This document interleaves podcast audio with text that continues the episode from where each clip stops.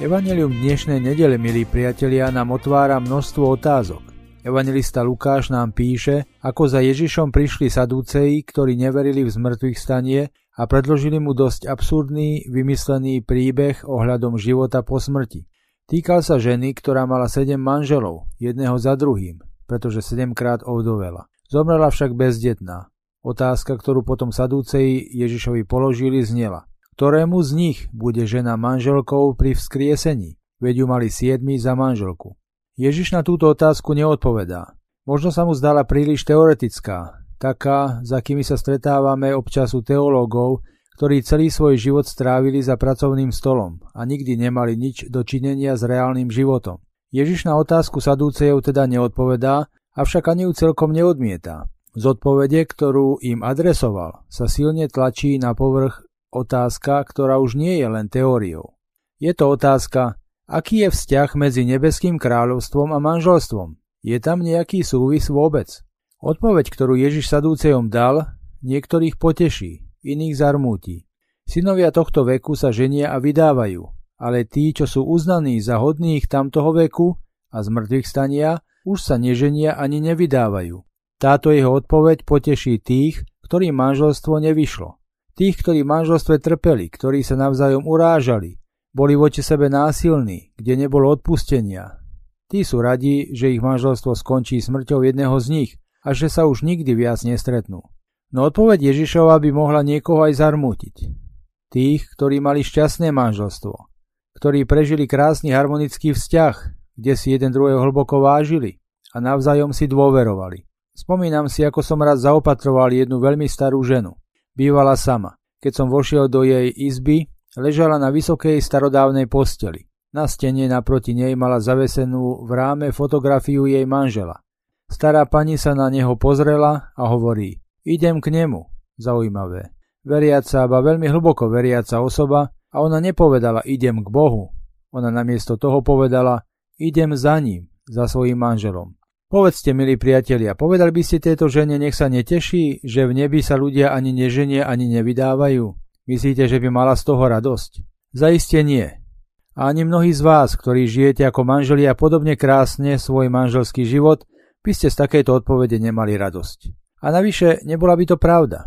Duchovní autori, manželia Evelyn a James Whiteheadovci, vo svojej knihe Zmysel sexuality, kresťanská láska a intimita, opierajúca o slova Ježišove z dnešného evanielia, hovoria, že nebeské kráľovstvo a manželstvo majú veľmi úzky vzťah. A to až tak, že manželstvo je najbližším obrazom nebeského kráľovstva. Veď si len spomeňme, ako tento obraz používajú hlbokí mystici, ako napríklad svätý Ján z Kríža, keď cieľ našej duchovnej cesty, ktorým je zjednotenie, nazývajú mystickým manželstvom. A tak hovoria Whiteheadovci, Boh v manželstve dáva ľuďom zakusovať nebeské kráľovstvo. Ak manželia žijú opravdivo milujúcim životom, potom sa tam deje presne to, čo sa deje v nebeskom kráľovstve. V opravdivom manželstve sa spájajú dve bytosti do jednej, bez toho, že by prestali byť sami sebou. Je to zjednotenie duší, ale aj zjednotenie tiel. No je tu aj druhá strana mince. Toto zjednotenie v manželstve neby bolo čo akokoľvek krásne a úžasné, nie je a nikdy na tejto zemi nebude ani úplné, ani dokonalé. V každom manželstve je ešte veľa ľudského, je tam ešte veľa sebectva, je tam ešte veľa hriechu. Až v Božom kráľovstve je toto zjednotenie úplné. V Božom kráľovstve už nie je žiadneho egoizmu, žiadneho sebectva, žiadneho hriechu. Nebeské kráľovstvo to je vlastne manželstvo celého stvorenia so svojím stvoriteľom.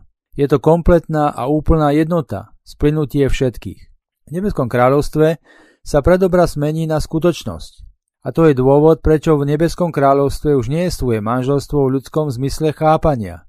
Áno, manželia, ktorí tu na zemi žili spojení v manželstve, budú žiť v spojení manželskom aj vo väčšnosti. Ich spojenie bude však intenzívnejšie, bude dokonalé a hlavne bude súčasťou jednoty celého stvorenia medzi sebou navzájom a spoločne so svojím Bohom. A tu možno, milí priatelia, nájdeme aj vysvetlenie celibátu. V starom zákone, kde ľudia nemali ešte zväzť o Božom kráľovstve, niestvoval ani celibátny stav. Celibátny stav by bol pre nich nezmyslom, pretože ľudia chápali svoju nesmrteľnosť v pokračovaní života vo svojich deťoch. V novozákonnej dobe ale celibát už jestvuje a už neznamená ochudobnenie. Celibát sa zvyčajne chápe ako zrieknutie sa manželstva. No to nie je celkom pravda. Celibát nie je zrieknutím sa manželstva. Celibát je zrieknutím sa predobrazu manželstva. Predobrazu, ktorým je každé manželstvo na tejto zemi.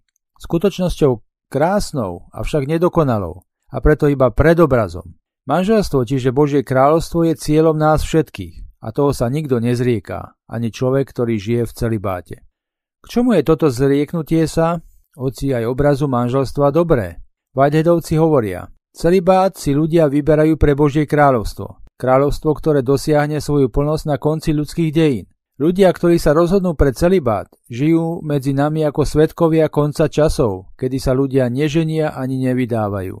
Celibát, ktorý uznáva aj dobro sexu, aj význam manželskej lásky, nám však predsa pripomína, že všetky tieto skutočnosti, čo ako pekné a významné, sú nedokonalé a v konečnom dôsledku neschopné nás naplno uspokojiť. Je pravda, ľudská láska nám zjavuje lásku Božiu, Avšak zradnosť sexu a zložitosť našich vzťahov nám často nedovolia, aby sme v tom všetkom vnímali prítomnosť Boha, ktorý je láska.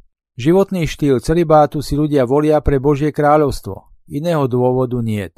Človek oddane žijúci v celibáte je pre nás, ľudí dneška, ktorí žijeme v kultúre posadnutej sexom, znakom protirečenia a núti nás, aby sme rozmýšľali nad hĺbšími otázkami a zmyslom svojej ľudskej existencie. Je jasné, milí priatelia, že celibát neuznáva každý. Avšak pre mnohých, a nie ich málo, je on naozaj silným znamením. Hlavne pre tých, ktorých život bol a je zdevastovaný zmyselnosťou, ako sú obete zneužívaní, prostitúcie a vecí podobných. Nie je ľahké, milí priatelia, hovoriť o týchto témach, pretože náš ľudský jazyk je taký nedokonalý a často nejednoznačný. V každom prípade však dnešné evanilium je pre nás výzvou, aby sme neostali na povrchu ako sadúcej.